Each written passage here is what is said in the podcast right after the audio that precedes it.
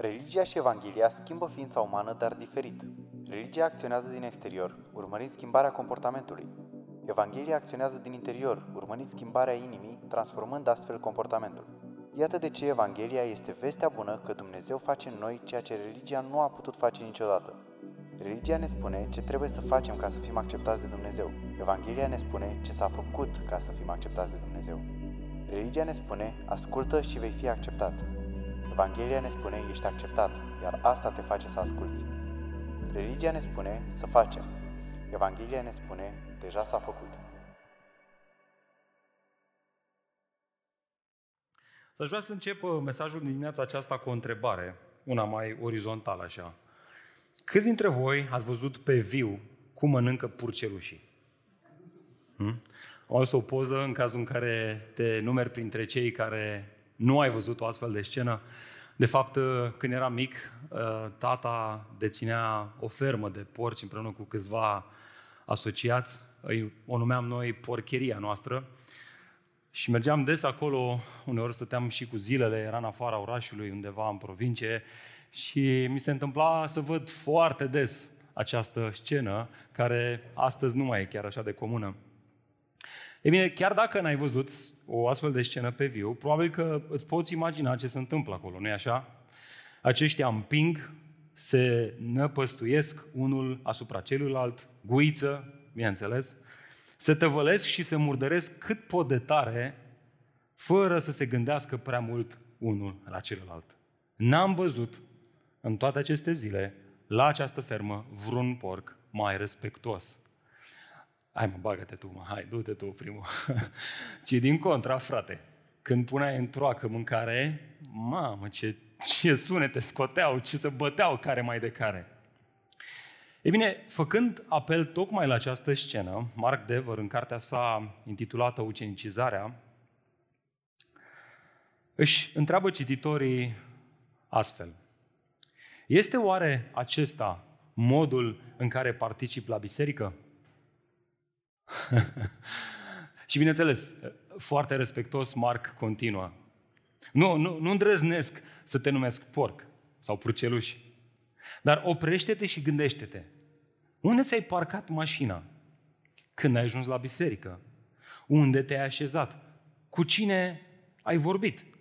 Fiecare din aceste decizii ți-a oferit oportunitatea de a te dedica altora și de a te alătura astfel lucrării lui Hristos.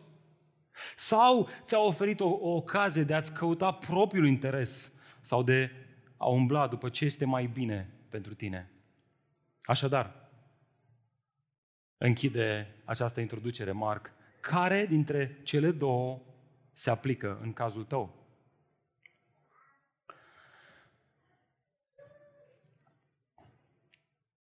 Care dintre cele două mi se aplică mie, Adi Ruznac?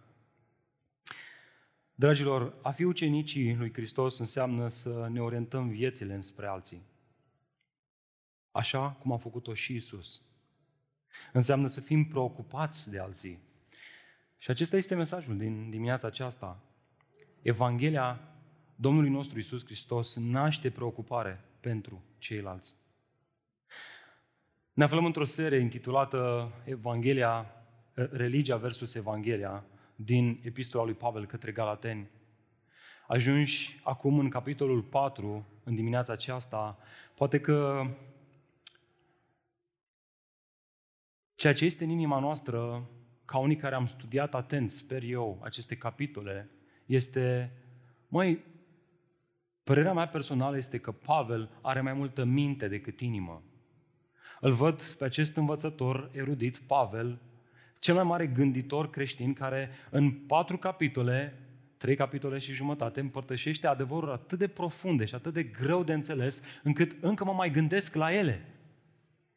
Adevăruri atât, pro, atât de profunde despre uh, temelia Evangheliei și importanța ei, despre rolul legii și rolul legii lui Hristos, despre Duhul de viață, despre înfierea în familia lui Hristos, despre toate aceste adevăruri care încă m-au determinat să mă opresc și să mă gândesc la ele.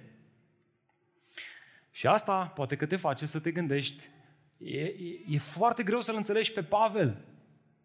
E bine, dacă asta este ceea ce ai în inimă, astăzi vom avea ocazia să-l vedem pe Apostolul Pavel ca pe un tată profund preocupat pentru copiii săi. De fapt, același lucru îl putem surprinde și din celelalte epistole ale sale. Știți de ce? Pentru că Pavel conectează mereu teologia cu practica, Evanghelia cu trăirea, indicativul cu imperativul. De fiecare dată când Pavel își ia timp să descrie cine suntem noi în Hristos și o face într-un mod foarte profund, la final își va lua timp să conecteze acele învățături cu trăirea noastră, să ne arate cum am putea să aplicăm în viața noastră de zi cu zi. Nu, Pavel nu era preocupat doar de o învățătură profundă, punct. El nu era interesat doar de o învățătură sănătoasă, punct. El nu era doar interesat de doctrină. El își dorea ca această doctrină să producă închinare, o închinare care să ducă la trăire pentru gloria lui Dumnezeu. Ascultă cu atenție. În 2 Corinteni, după ce Apostolul Pavel afirmă că a trudit mult, a fost întemnițat de multe ori, a fost biciuit sever de foarte multe ori, odată a fost împroșcat cu pietre, de trei ori naufragiat, odată a stat pe mare în larg neștiind unde este, o noapte și o zi. După ce s-a aflat în mai multe situații de tâlhărire, și în tot felul de pericole pe mare și pe uscat, flămând și însetat deseori. După ce afirmă toate acestea și multe altele, Pavel își descoperă preocuparea. Știți care era preocuparea lui? Iată, o spune chiar el, dincolo de aceste lucruri. Era preocuparea mea zilnică. Pentru ce, Pavel? Nu pentru toate acestea, ci îngrijorarea mea pentru toate bisericile. Da, Pavel era preocupat de o teologie sănătoasă, dar ea trecea dincolo. El se gândea la credincioși, la cei care îmbrățișeau Evanghelia lui Hristos. Și îl interesa, oare rămân ei în Evanghelie? Oare trăiesc ei în conformitate cu această Evanghelie? Sau oare au fost duși în rătăcire? Nu, Pavel nu se uită la comunitatea credincioșilor ca la niște oameni care îi pot împlini interesele sale, ci ca niște suflete față de care simțea o responsabilitate spirituală uriașă. Iată așadar mesajul din dimineața aceasta. Dacă ții notițe, notează-ți asta. Poți fi sigur, poți fi sigur, sigură că Evanghelia este ceea ce te motivează să-i slujești pe ceilalți și nu altceva. Atunci când preocuparea ta numărul unu este starea lor spirituală. Auzi? Poate că slujești și ești implicat și vrei să fii implicat și vrei să te implici. Știi sigur că Evanghelia este ceea ce te motivează în slujirea pe care o faci acum sau pe care vrei să o faci atunci când starea celorlalți spirituală se află pe, num, pe, pe planul numărul unu în viața ta. Și ascultă, nu mă refer doar la biserică, mă refer la familie. Știi că în familie motivația ta de slujire este una sănătoasă atunci când te interesează în primul rând starea spirituală a membrilor din familia în care te-a așezat Dumnezeu. La fel în grupul mic, la fel chiar și în societate. Pentru că, vedeți, sunt atâtea motivații greșite, chiar egoiste în slujirea creștină. Câți nu sunt preocupați și chiar pasionați pentru ceilalți, dar pentru un câștig personal. Adesea pentru o agendă ascunsă, adesea pentru niște motivații care au în vedere înălțarea sinelui. Mă face să mă simt bine, de aia sunt pasionat în slujirea mea. Vreau ca să am influență, vreau ca să fiu vizibil, vreau să fiu văzut. E bine, Pavel ne învață în pasajul de astăzi că motivația ar trebui să fie mereu Evanghelia lui Hristos. Iar astfel, consecința este că preocuparea numărul unu pe care o vom avea va fi sufletele celor din jur. Așa că aș vrea să mă întorc la întrebarea lui Mark Dever. Atunci când ți-ai parcat mașina, atunci când ai venit la biserică, atunci când ți-ai căutat un scaun, te-ai gândit la asta? Te-ai gândit la sufletele celor din jur? Te-ai gândit la cam cum este credința lor? Cum este sănătatea credinței lor? Te împovărează lucrul acesta? Te gândești la copiii tăi, te rogi pentru mântuirea lor? Te gândești la soția ta, la soțul tău, te gândești la credința lor în Dumnezeu? E bine, Pavel ne învață astăzi că trebuie să o facem și ne dă și un exemplu de cum să o facem. Mesajul acesta nu are scopul să ne facă să ne simțim rău și să plecăm de aici, ai ce nenorociți sunt, ci mesajul din dimineața aceasta, prin Harul Dumnezeu, are scopul să ne învețe cum să o facem, ca astfel să ne rugăm ca Dumnezeu să ne dea Harul, să fim mai interesați de aspectul spiritual a celor din jur. Așa că dacă vreți să vedem cum putem face asta, vă invit să deschidem împreună în Galateni, să continuăm studiul nostru în această epistolă fascinantă, citind de la versetul 8 până la versetul 20. Vă mărturisesc că săptămâna asta, marți, m-am dus dimineața la birou, așa puțin împovărat și eu și mă gândeam, bai, frate, urmează iarăși un mesaj de la despre legea lui mozaică, sămânța lui Avram și, și eram așa cu inima strânsă. Parcă nu eram pregătit de încă un mesaj și când citesc pasajul pentru dimineața asta și am văzut Apostol Pavel care zice, fraților, vă rog fierbinte, zic, hai mă, că e ceva mai cald, așa mai, ceva pentru sufletele noastre și mă rog ca Domnul să ne încurajeze prin acest pasaj. Haideți să-l ascultăm. Ascultați cuvintele lui Pavel, versetul 8 din capitolul 4. Atunci când voi nu-L cunoșteați pe Dumnezeu, erați sclavii celor ce nu sunt Dumnezei. Dar acum când îl cunoașteți pe Dumnezeu, sau mai degrabă sunteți cunoscuți de Dumnezeu, cum te vă întoarceți din nou la acele principii sărace și slabe? Vreți să deveniți din nou sclavilor? Voi țineți zile, luni, anotimpuri și ani.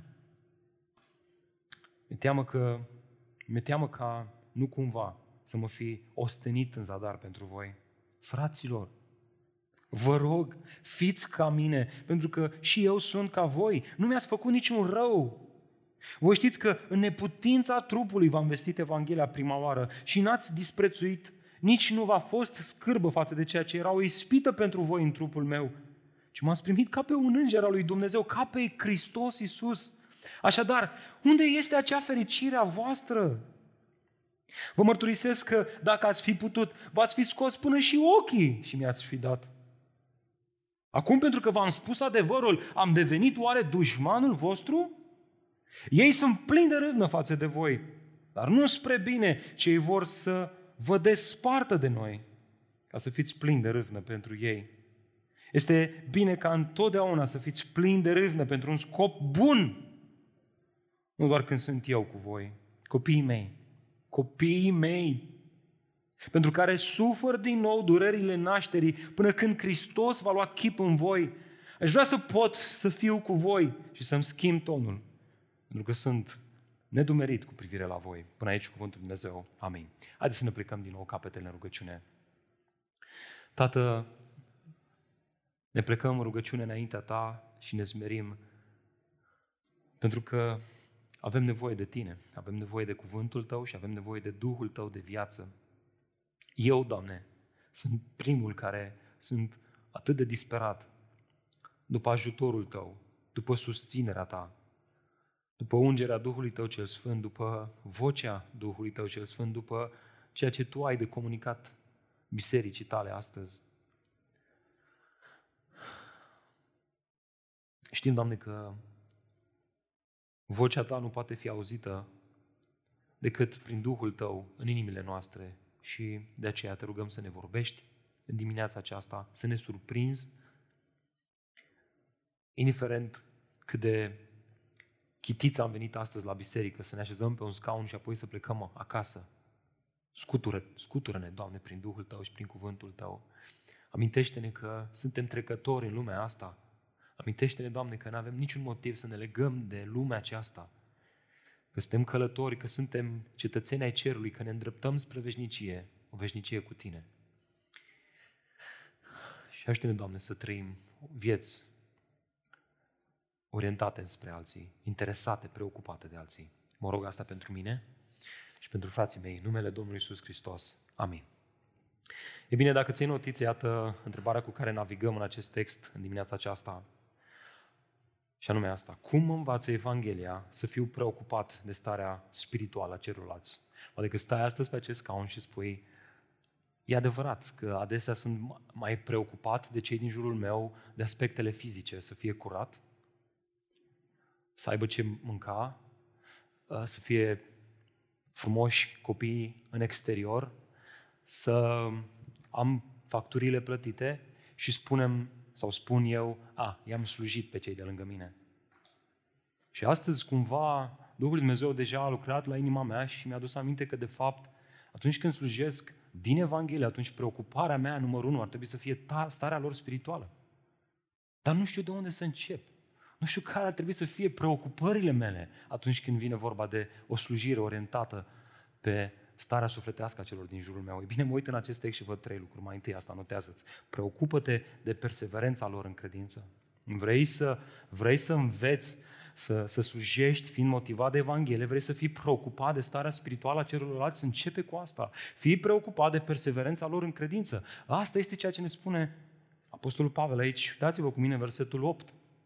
Atunci când voi nu-L cunoșteați pe Dumnezeu, erați sclavii celor ce nu sunt Dumnezei. Haideți să ne oprim să vedem ce spune de fapt Pavel aici. Termenul prin care Pavel caracterizează viața celui care nu-L cunoaște pe Dumnezeu este sclavia sau robia. Sau dacă vreți un termen mai contemporan, dependența. Este un termen contemporan pe care l-am inventat să sune ceva mai bine. Sunt dependent de puncte, puncte. De fapt, sunt sclavul acelui lucru care m-a făcut să fiu dependent. Sunt robul lui, nu mă pot stăpâni, nu mă pot opri, nu pot fără alcool, nu pot fără să mă mâni, nu pot fără să... Puncte, puncte. Ori asta ar trebui să ne determine să întrebăm, în cazul acesta, Pavel vorbește despre sclavii cui? Răspunsul lui Pavel este, observați, celor ce nu sunt Dumnezei. Altfel spus, sclavii Dumnezeilor falși.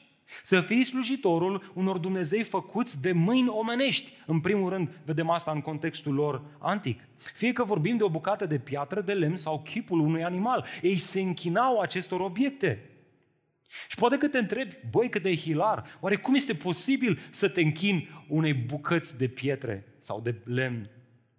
E bine, Haideți să ne amintim din seria pe Corinteni că Pavel a explicat în capitolul 10 din 1 Corinteni că în spatele acestor bucăți de pietre, de lemn sau, uh, sau chipuri care arătau anumite ființe, se aflau demoni, duhuri întunecate, care se folosesc de aceste obiecte neînsuflețite pentru a-i ține captivi pe cei care nu-L cunosc pe Dumnezeu. E bine, auzind toate astea în secolul 21, am spune noi, stea un pic frate, noi trăim astăzi într-o lume seculară și educată în care oamenii nu se mai închină unor pietre sau bucăți de lemn cioplit. Și aparent așa este. Însă ceea ce am făcut noi astăzi a fost să înlocuim aceste obiecte antice cu ce promiteau să ofere ele în antichitate. Bani, posesii, confort, distracție, împlinirea poftelor sexuale, putere, control, siguranță și așa mai departe. Dacă în antichitate oamenii se închinau unor pietre pentru a avea parte de toate acestea, sau unor zei, zeiței Diana pentru a avea parte de ceea ce ea oferea, zeiței Afrodita pentru a avea parte de ceea ce ea oferea, noi, noi astăzi ne închinăm direct lucrurilor pe care le primim sau pe care le dorim, pe care le poftim. Fără rușine vom auzi astăzi oameni care spun, eu iubesc banii. Eu nu pot să trăiesc fără bani. Eu iubesc sexul, eu nu pot să trăiesc fără asta. Eu iubesc cariera, eu iubesc puterea și așa mai departe. Altfel spus, eu sunt robul a ceea ce iubesc. E bine, Pavel știa că pentru cel care îl cunoaște pe Dumnezeu, lucrurile stau total diferit. Și dacă ești astăzi aici credincios al noului legământ, Ascultă bine, pentru credinciosul noului legământ lucrurile trebuie să stea total diferit. Iată de ce versetul 9. Observați contrastul? Dar acum sau dar în prezent, când îl cunoașteți pe Dumnezeu, sau mai degrabă, spune Pavel aici, sunteți cunoscuți de Dumnezeu. Pavel ne oferă aici un tablou extraordinar al convertirii creștine. Acesta nu ilustrează imaginea unui intelectual care prin studiu asidu îl descoperă pe Dumnezeu. De fapt, Pavel afirmă întâi, dar acum când îl cunoașteți pe Dumnezeu, ridică puțin penița de jos și simte nevoia să completeze. Adăugând cum de s-a întâmplat asta? Cum s-a întâmplat asta? Iată, virgulă, mai degrabă ați fost cunoscuți de Dumnezeu. E bine, această cunoaștere a lui Dumnezeu îl introduce pe credincios într-o sferă spirituală necunoscută de el până în acel moment. Această cunoaștere a lui Dumnezeu care a cauzat cunoașterea noastră a lui Dumnezeu. Îi deschide ochii credinciosului să vadă cât de viclean este satana și îngerii lui și demonii lui. Cum, cum satana a luat lucrurile bune pe care le-a făcut Dumnezeu și le-a transformat în obiecte de închinare. Astfel, credinciosul care îl descoperă pe Dumnezeu pentru că Dumnezeu l-a cunoscut, vede că a ajuns robul creației în loc să o stăpânească, așa cum Dumnezeu i-a dat să facă. A ajuns să se închine creației în loc să se închine creatorului. Uite așa omul spune, sunt liber să muncesc cât vreau eu. Însă dacă este sincer cu el, își dă seama că a ajuns captiv muncii sale. Sau spune, eu sunt liber să fac tot ce vreau eu. Până ajunge să realizeze că a ajuns captivul libertății. Că nu se poate angaja la nimic, că nu poate duce nimic la bun sfârșit pentru că a ajuns captivul libertății, a face ce vrea el, așa fuge de angajamente și responsabilitate. Dragilor, vă implor, nu ratați, nu, nu ratați acest detaliu. Toate aceste lucruri Pavel le scrie unor credincioși. Aceștia l-au cunoscut pe Dumnezeu și astfel au fost eliberați de idolatrie și închinarea la templu. Și aici apare problema că oricât de profund ar fi această convertire, această experiență spirituală, lucrurile nu se sfârșesc aici. Pentru că viața pe acest pământ nu se sfârșește aici.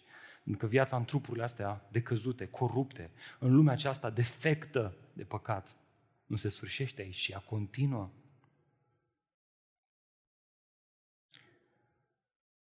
Acesta este momentul în care demonii, momentul în care credinciosul este convertit,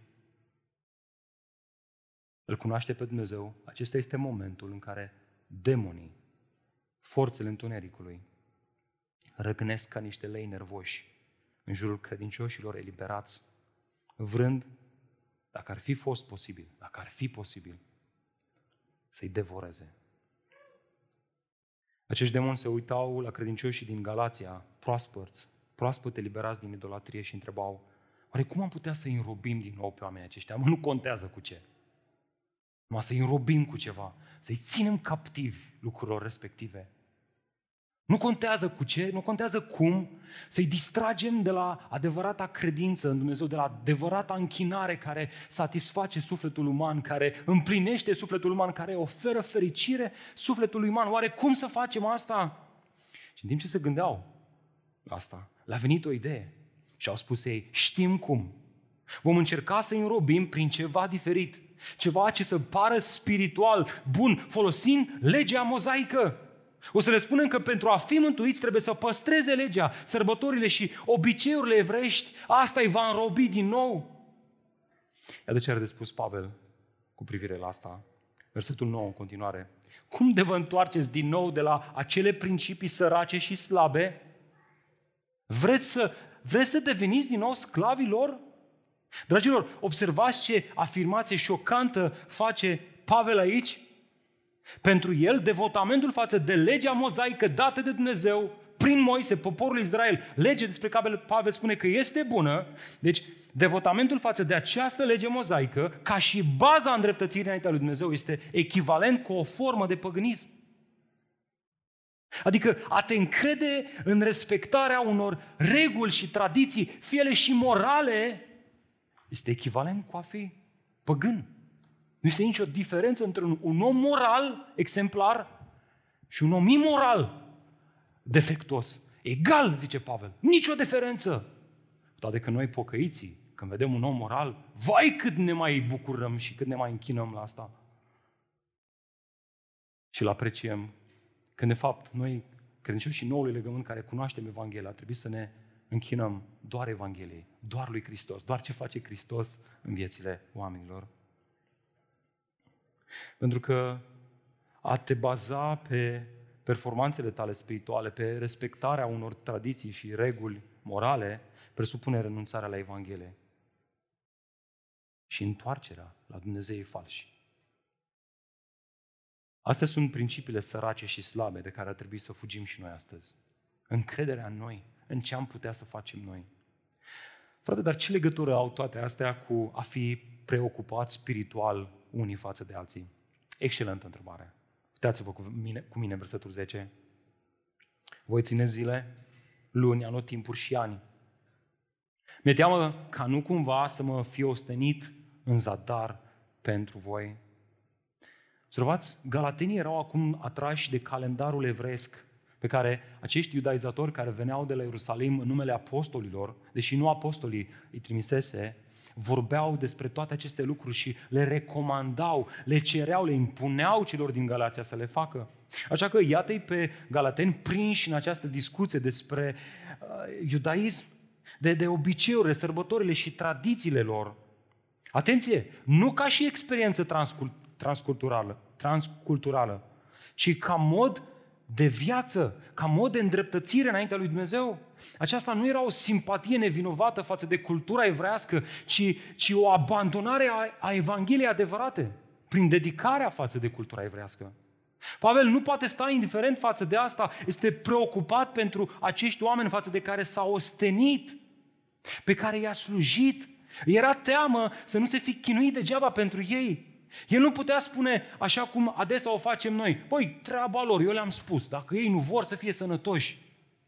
Nu, Pavel nu poate face asta. El îi vede pe acești oameni și spune, nu mă, nu mă pot opri din a fi preocupat pentru ei. Starea lor spirituală, credința lor, convingerile lor, nu este în regulă ce se întâmplă cu ei. Și asta ne învață și pe noi ceva. Iată lecția pentru noi. Slujirea motivată de Evanghelie, dragilor, nu se mulțumește cu am crezut, aude un am crezut și zice, e, bravo, ne vedem în cer. Nu. Și este preocupată de perseverența acestora în credință. Și fie că îmi place sau nu, dar asta mă face să-mi amintesc de acele campanii de evangelizare care s-au făcut din plin în România de către vestici, împreună cu românii noștri, la finalul cărora se numărau deciziile pentru Hristos. Câți au răspuns cu cred în Isus. Știți ce aveau, știți ce aveau aceste campanii de evangelizare în comun? Din nefericire, adesea, prea adesea numere umflate și lipsa follow-up-ului. Nimeni nu era interesat de nimeni. Erau oameni interesați, dar prea puțini interesați de acești oameni care și-au mărturisit credința în Hristos. Ne-am hrănit cu botezuri. Ne încântă botezurile. Ne încântă să vezi oameni care mărturisesc că îl mărturisesc pe Hristos, pentru că asta este vizibil, vezi, te bucuri, este palpabil. Dar câți merg mai profund de atât, vrând să vadă că aceștia cresc în credință, aprofundează relația cu Dumnezeu. Cât sunt gata să stea lângă acești copilași în credință, să-i asiste, să-i ajute să crească, să-i ucenicizeze. Hai să revenim la noi. Noi, Biserica Harvest București, ne putem mulțumi cu faptul că auditoriumul se umple duminică de duminică. Ne putem mulțumi și ne putem hrăni cu faptul că grupul mic se umple săptămână de săptămână. Ne putem mulțumi că atunci când facem un eveniment, se umple. Și mereu nu mai sunt locuri. Să fim mulțumiți că oamenii aceștia vin constant, că slujesc constant și poate că dăruiesc constant. Însă toate astea fără să fim preocupați de perseverența lor în credință, de învățătura lor, de doctrina lor, de încrederea lor în Dumnezeu. Ne mulțumim așa că din exterior, de la distanță, pare că sunt bine. Dar când a fost ultima dată când ne-am apropiat de cineva să-l întreb, cum ești cu credința ta în Dumnezeu? Cum stai? Hai să bem o cafea, hai să discutăm. La întâmplare, autorul cărții evrei spune, fiți atenți, fraților, ca niciunul dintre voi să nu aibă o inimă rea necredincioasă, subliniază, încercuiește, gândește-te la asta. Pavel ne spune, uite cum să faceți ca să nu aveți o inimă rea și necredincioasă, care să-l întoarcă de la Dumnezeul cel viu, adică să întoarcă înapoi la cele învățături sărace și slabe. Cum? Cum să facem, Pavel? Cum să facem noi, Biserica Harvest București, să nu ajungem acolo? Eu, Diana, Cecilia, Marius, Maria, cum să facem să nu ajungem acolo? Observați cum? Observați cât de clar e? Ci încurajați-vă unul pe altul o dată pe lună. O dată pe an. De două ori, la Crăciun și la Paște. Nu, nu, nu, ci încurajați-vă unul pe altul când, fraților, surorilor? Când? Fiecare zi. Atât timp cât se spune astăzi. De ce? De ce, Pavel? Astfel, niciunul dintre voi să nu fie împietrit prin înșelarea adusă de păcat. Hau cât de șmecher e păcatul. Pentru că știi ce face păcatul? Ia ceva legitim, o nevoie legitimă și o deformează și o ridică la statut de idol și îți face inima să te închini. Pentru că asta înseamnă sclavia și dependența spirituală, o deformare a închinării, să te întorci de la Creator la creație și să ridici un lucru chiar legitim bun, o mașină amărâtă, să o ridici la nivelul de idol. Relațiile dintre noi, dragilor, au scopul să contribuie la a păstra o inimă credincioasă. Mă ascultați. Relațiile dintre noi în Biserica Harvest București au scopul să păstreze o relație credincioasă, sănătoasă, de credință sănătoasă. Noi trebuie să ne apărăm unii pe alții ca să rămânem credincioși în Hristos.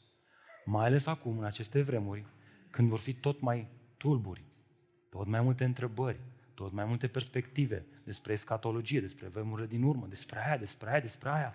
Și știi, vor face toate acestea, vor încerca să ne disipeze, ne, vor încerca să ne izoleze unii de alții, vor, vor încerca să, să nu mai fim uniți. Va încerca să ne spună că nu avem motive să fim uniți. Iată de ce noi ar trebui să fim atenți unii la alții și să ne veghem. Când a fost ultima dată când ai fost preocupat de credința celui de lângă tine? Să te bucuri dacă credința lui în Hristos înflorește și să te întristezi, să te împovărezi profund dacă credința lui se clatină.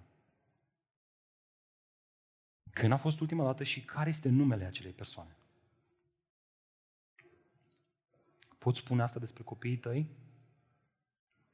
Te doare când vezi că asimilează tot mai mult din lumea asta și îl respinge pe Dumnezeu? Plângi înaintea Domnului pentru asta?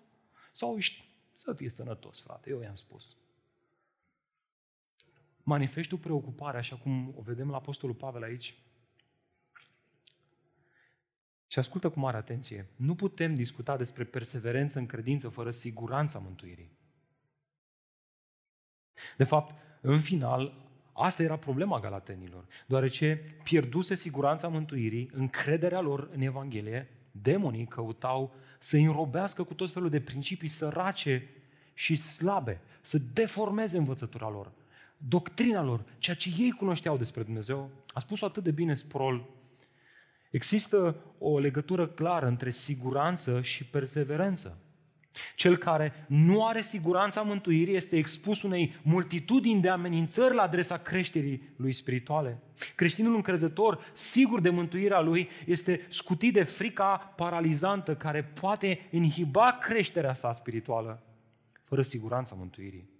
Suntem atacați de îndoială și nesiguranță în ce privește promisiunile lui Dumnezeu care sunt o ancoră pentru sufletul nostru. Pare la întâmplare, David în Psalmul 51, după ce a păcătuit cu Batseba, se roagă, Doamne, dă-mi iarăși ce? Bucuria mântuirii tale. Fă-mă, Doamne, să știu că stau iarăși înaintea ta curat, curățit. Sprijinește-mă cu Duhul tău. Adică fă ca Duhul tău să răsune în inima mea adevărurile astea. Asta mă va ridica din jalea mea, din păcatul meu, din, din plângerea mea. Siguranța mântuirii, cunoașterea Evangheliei este ceea ce are nevoie cel de lângă tine, ca credința lui să fie una sănătoasă. Prin urmare, a fi preocupat de perseverența în credința celui de lângă tine presupune a fi preocupat ca tu și el să aveți o înțelegere biblică sănătoasă a Evangheliei. Una pe care cred eu că în primele trei capitole Pavel a clarificat-o. Nu la întâmplare, Pavel continuă tocmai cu asta. Cum mă învață Evanghelia să fiu preocupat de starea spirituală a celorlalți? Păi, lucrul evident. Preocupă-te de perseverența lor tocmai în Evanghelie. Eu dați-vă cu mine în versetul 12, prima parte. Fraților, vă rog, ce spune acolo? Fiți ca mine, pentru că și eu sunt ca voi. Oare în ce fel îi chema Pavel pe acești credincioși să fie ca el? Oare să devină și ei apostol sau să se implice și ei în călătorii misionare la fel de mult ca și el? Nu, categoric nu. Răspunsul se află în aceste cuvinte, pentru că și eu, Pavel, sunt ca și voi, galatenilor. Altfel spus, Pavel se referă aici la ceva ce el și galatenii aveau în comun. Ceva ce toți credincioșii, noi astăzi, după mii de ani, avem în comun cu Pavel și cu acești credincioși din Galația. Știți ce? Împărtășesc aceeași Evanghelie, aceeași fundație, aceeași învățătură, același Hristos. Vă mai aduceți aminte atunci când Pavel a fost adus înaintea regelui Agripa pentru a fi judecat? Atunci Pavel a predicat celor prezenți Evanghelia. Iată cum a răspuns el regelui și mai apoi regelui și celor care erau prezenți acolo. De fapt, iată ce a spus mai întâi Agripa și apoi ce a spus Pavel. Ascultați. Însă Agripa a zis lui Pavel, curând mai vrei tu să mă convingi să mă fac creștin? Bă, repede mai vrei tu să mă pocăiesc? Lasă mai ușor. Și te ambalezi așa. Iată ce îi răspunde Pavel. Fie curând, fie târziu, mă rog lui Dumnezeu ca nu numai tu, ci toți ce mă ascultă astăzi să devină așa cum sunt eu, în afară de lanțurile acestea. Observați, lanțurile fizice reprezentau opusul a ceea ce experimenta Pavel pe plan spiritual. Înainte să-L cunoască pe Hristos, sau mai bine spus, să fi fost cunoscut de Hristos, Pavel era înrobit de lege și tradiții, de o viață religioasă. Însă, Evanghelia este ceea ce l-a descătușat. E bine, același lucru își dorea Pavel din toată inima lui să se întâmple și pentru cei care îl ascultau. Noi creștinii ar trebui să putem spune că suntem atât de fericiți cu libertatea adusă de Hristos în viața noastră, încât să ne dorim ca și alți oameni să fie asemenea nouă, să fie liberați din captivitatea păcatelor, poftelor sau tradițiilor spirituale, religioase. Iată de ce Pavel le amintește în continuare modul în care ei deveniseră la fel ca și Pavel, versetul 12.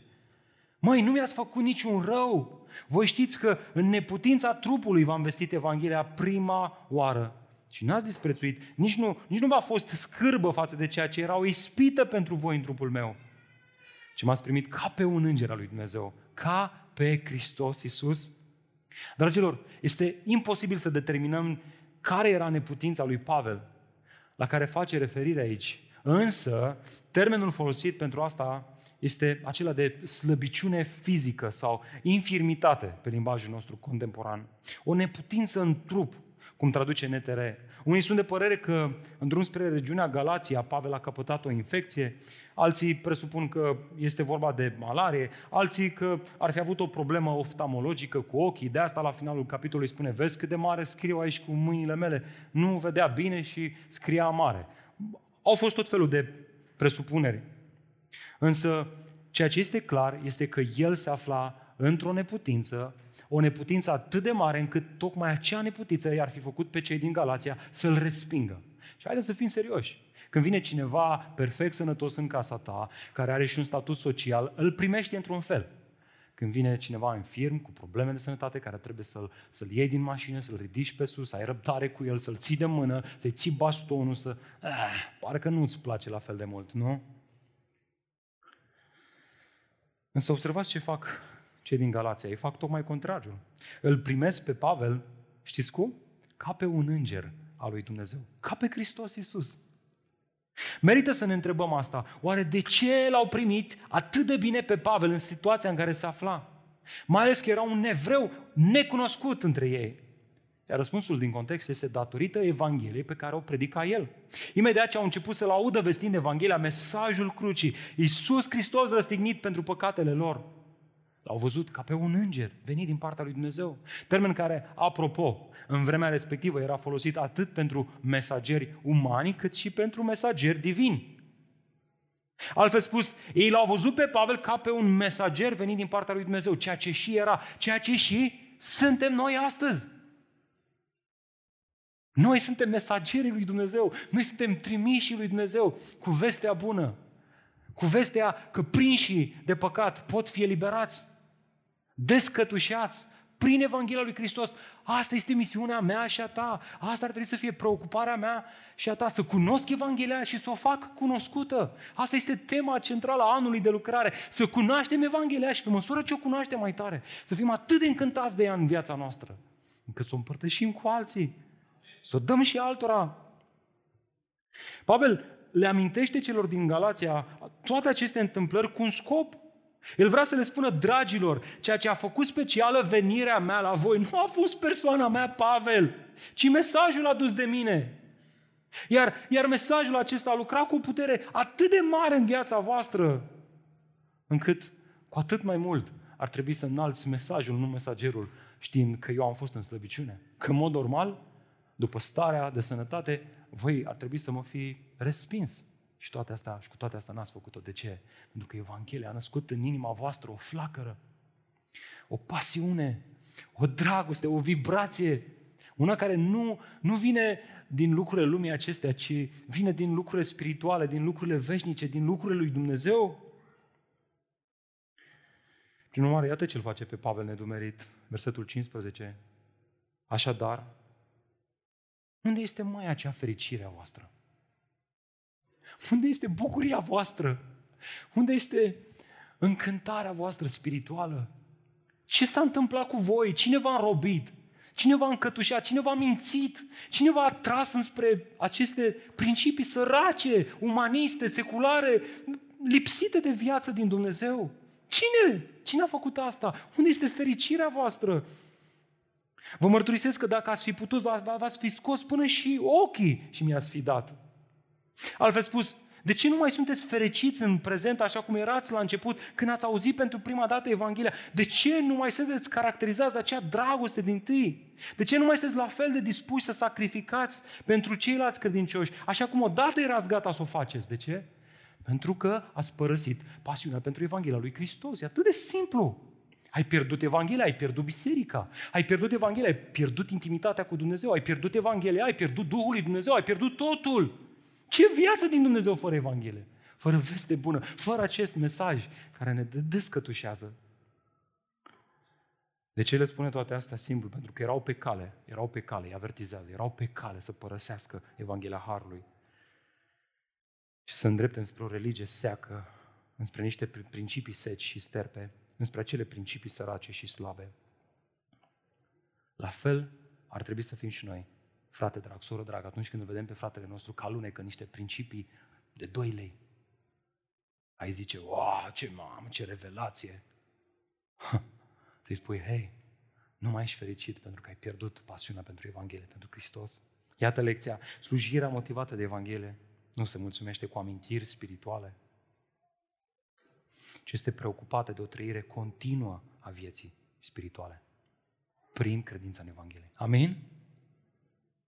Altfel spus, atunci când bei o cafea cu prietenul tău care îl vezi că e mai letargic, ce-ar fi să-l întrebi? Păi povestește-mi și mie, cum ai devenit tu credincios?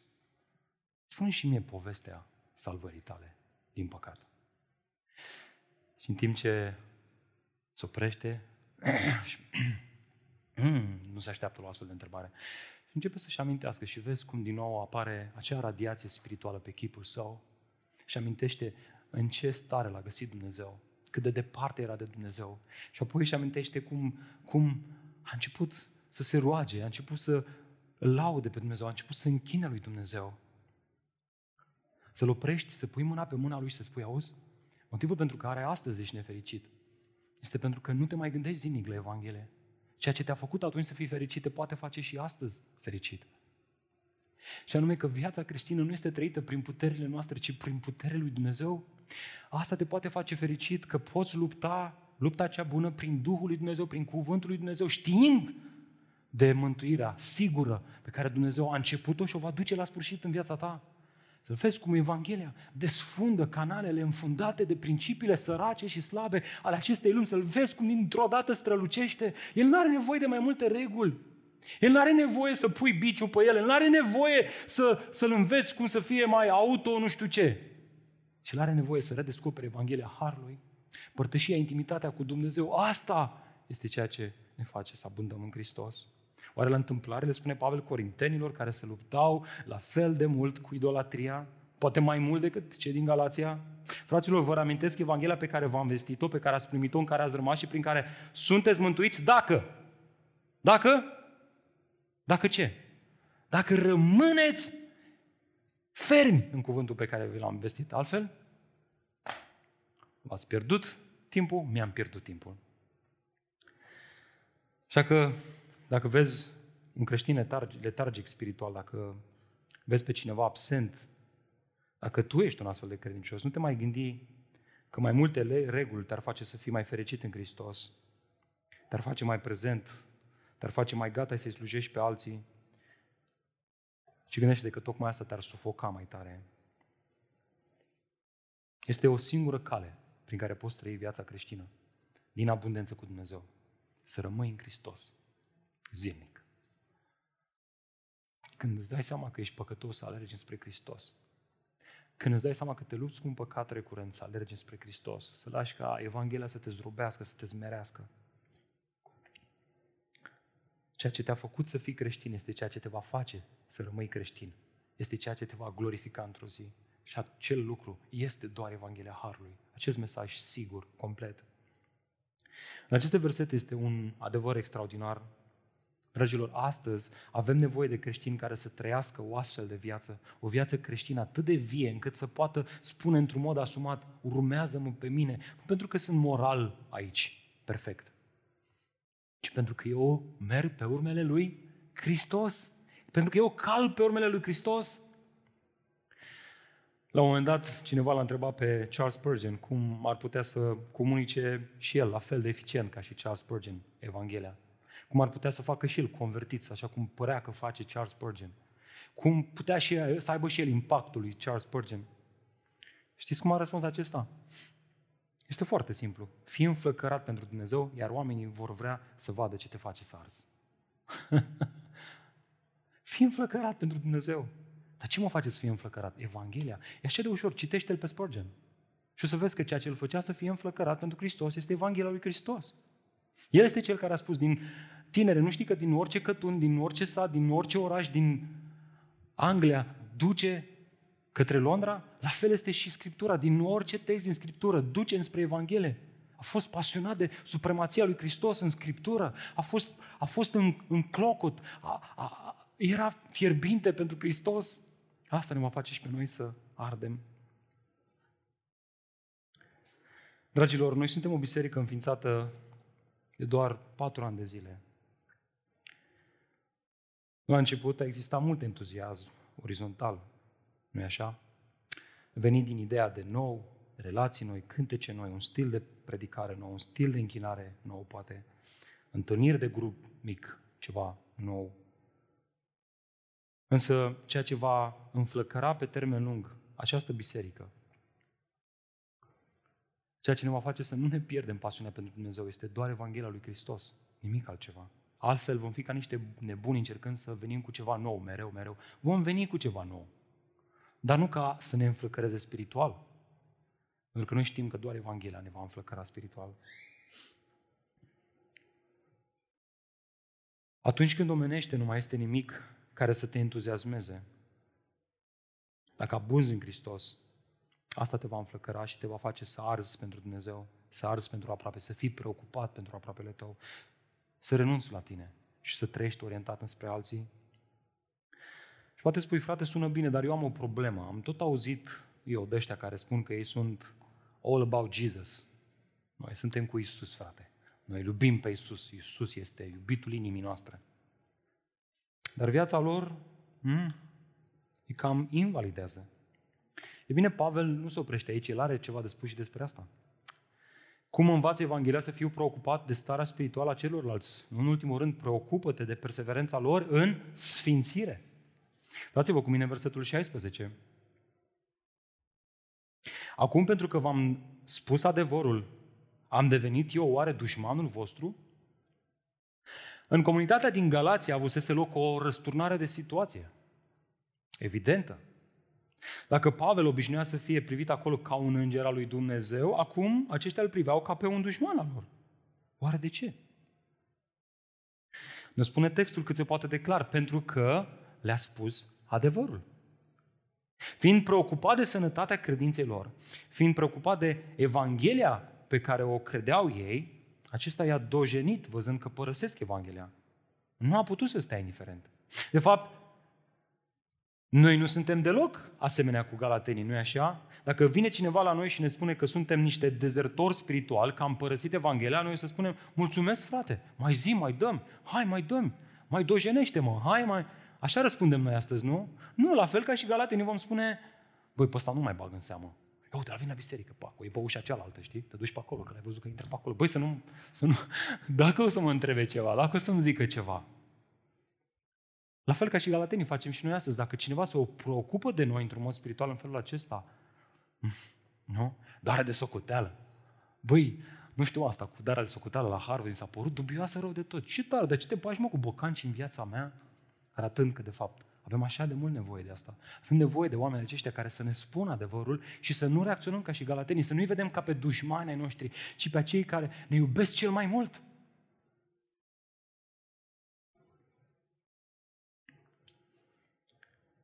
Suntem astfel? Suntem acei oameni care spun, mulțumesc frate, lasă-mă să mă gândesc, lasă-mă să mă rog, arată-mi din Scriptură. De ce spui asta? Iată de ce Pavel ne oferă în continuare două modele de slujire. Vor fi în viața noastră două tipuri de oameni care vor încerca să ne slujească. Ambele pline de zel și pasiune. Vor fi unii care vor avea zel pentru noi, ca în mod ultim asta să se întoarcă în favoarea lor, și vor fi oameni în viața noastră care vor fi plini de zel pentru noi, ca astfel asta să se întoarcă în favoarea gloriei lui Dumnezeu. Uitați-vă cu mine. Două modele de slujire pline de pasiune. Pentru că cred că problema bisericii nu este că nu slujește cu pasiune, ci că nu slujește cu pasiune sănătoasă. Asta credea și Pavel. Ia uitați-vă, primul exemplu este de așa, nu. O pasiune egocentrică. Dați-vă cu mine versetul 17. Ei, acești iudaizatori veniți de la Ierusalim, sunt plini de râvnă, sunt plini de zel, sunt plini de pasiune față de voi. Dar nu spre bine, ci ei vor să vă despartă de noi cu scopul ca să fiți plini de râvnă pentru ei. Le place să aibă urmăritori, followeri, cât mai mulți. Dedicarea și zelul acestor învățători față de Galateni nu era unul sincer și altruist. În mod ultim, ei urmăreau dedicarea acestei biserici față de ei ca și persoane, nu față de Dumnezeu. Și ca să-i atragă spre ei, adesea îi lingușeau și îi lăudau. Doar, doar să le câștige râvna pentru ei. Oare nu l-a avertizat Pavel pe tânărul Timotei spunând căci va veni vremea când oamenii nu vor suporta învățătura sănătoasă, ci își vor îngrămădi învățători după poftele lor, ca să le gâdile auzul. Ar trebui să ne căutăm bisericile, nu după ceea ce ne face să ne simțim bine, și după ce se predică de aici de la Învon. Se predică adevărul? Mergi acolo, frate, chiar dacă ți este greu. Chiar dacă pleci și spui, ha, mă, ce m-a fript astăzi. Acest tip de slujire nu trebuie agreat de tip fals, de tip eronat, care atrage oamenii înspre ei, în care omul, păstorul, este imaginea cea mai importantă a bisericii. Nu trebuie agreat și acceptat. Noi nu slujim oamenilor, noi slujim pe Dumnezeu, noi atragem pe oameni la noi, ci atragem pe oameni spre Dumnezeu. Noi suntem cel mult niște indicatoare, niște ghiz care îi luăm pe oameni și îi conducem spre Dumnezeu. Și știm că am făcut o treabă bună când oamenii sunt plini de pasiune pentru Dumnezeu. Îi vezi. Când încep închinarea, când cântăm despre tu din cenușă mai scos la lumină, oamenii ăștia sunt în flăcări pentru Dumnezeu. Când cântăm pentru legele nostru, ei sunt plini de pasiune. Așadar, care este modelul sănătos de slujire? Iată, al doilea mod de slujire cu pasiune. Modelul așa da, și anume o pasiune cristocentrică. Versetul 18, este bine ca întotdeauna să fiți plini de râvnă. Nu e nimic în neregulă. Când vezi pe cineva pasionat și plin de râvnă, nu turna apă pe, pe el, dar ajută-l ca să-și canalizeze pasiunea în direcția sănătoasă, biblică, bună. E bine să fiți plini de râvnă, măi băieți, dar pentru un scop bun, nu doar când sunt eu cu voi. Observați cum o întoarce Pavel. Reversul la pasiune pentru niște oameni nu este pasiunea pentru alți oameni. Nu este pasiunea pentru Pavel și pentru ceilalți apostoli, ci pasiunea pentru un scop bun. Altfel spus, Pavel nu spune, hei, faceți aici, ce faceți aici? De mine nu vă mai ocupați, nu mai îmi dați și mie atenție, pe mine nu mai sunați, mie nu mai îmi dați mesaje, pe mine nu mai încurajați, pentru mine nu mai faceți colecte. Și el spune, mă doare să vă văd că vă pierdeți pasiunea pentru un scop bun. Care mai scopul ăla bun? Vreau să-l știu, vreau să-l aflu. La această întrebare răspunde Pavel versetul 19. Ia uitați-vă, copiii mei pentru care sufăr din nou durerile nașterii, până când Hristos va lua chip în voi, aș vrea să pot să fiu cu voi și să-mi schimb tonul, pentru că sunt nedumerit cu privire la voi. Vă rog să încercuiți expresiile sufăr și până când Hristos va lua chip în voi. Acum reține două adevăruri. Nu există slujire creștină fără suferință. Prea adesea această suferință se repetă din nou și din nou ca o mamă care aduce mai mulți copii în lume și care suferă din nou și din nou și care trece prin această suferință de dragul acestui copilaș care se naște în lume. Dacă vrei să slujești pe alții fără să fii dispus să suferi, înseamnă că pasiunea din slujirea ta nu este sănătoasă.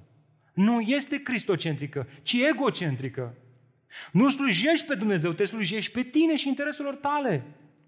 Așteaptă-te să suferi, așa cum un gravidă se așteaptă să sufere pentru binele care urmează să se întâmple. Asta este slujirea plină de pasiune pentru Domnul.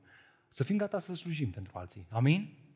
Și atât și al doilea lucru. Scopul final al oricărei slujiri creștine trebuie să fie mereu sfințirea. Nu să ne simțim bine, nu să râdem, toate astea sunt bune dacă se întâmplă. Și scopul final este sfințirea sau asemănarea cu Hristos. Pavel nu se mulțumește cu gândul că Hristos locuie, locuiește în Galateni, ci își dorește să-i vadă pe aceștia acum cum sunt modelați după exemplul lui Hristos. Slujirea egocentrică va căuta mereu să domine pe ceilalți. Slujirea cristocentrică va căuta ca Hristos să ia chip în ceilalți. Slujirea egocentrică are ochi doar pentru prestigiul și poziția personală.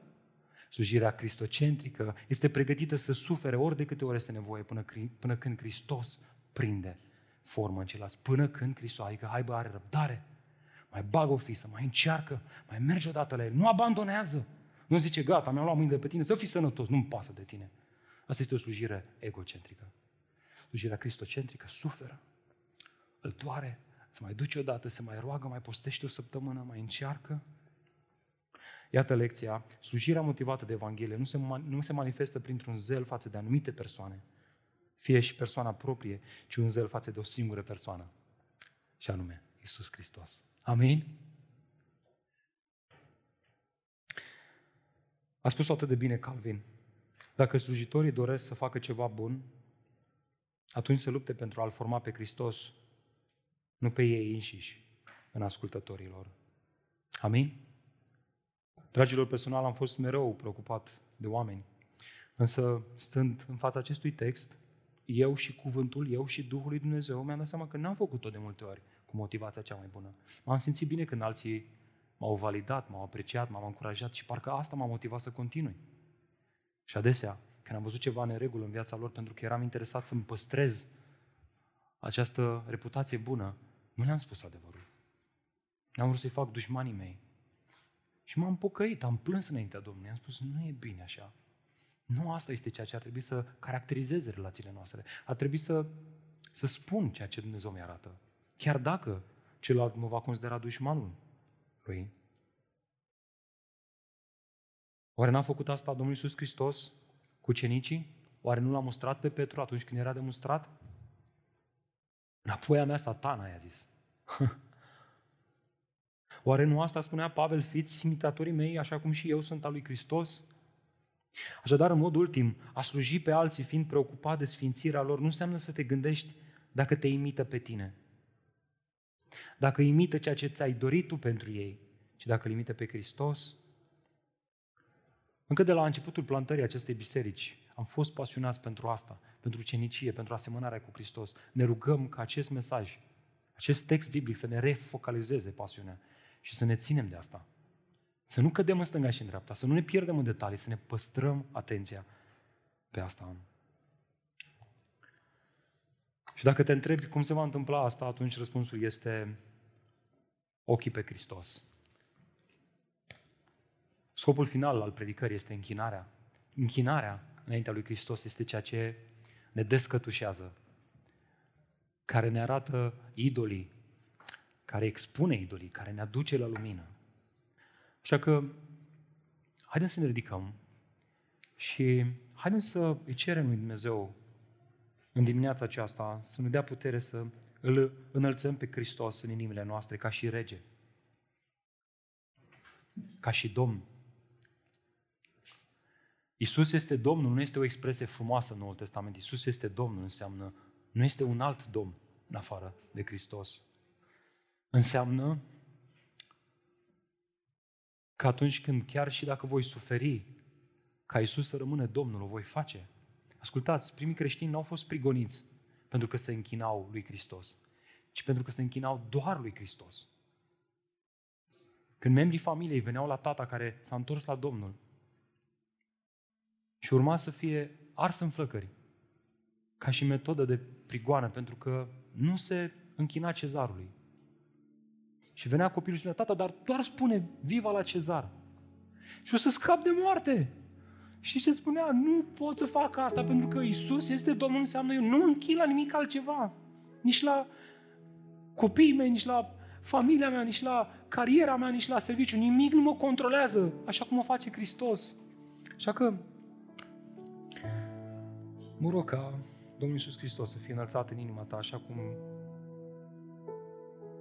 Hristos a fost înălțat pe cruce, ca oricine crede în El să nu piară, ci să aibă viață veșnică.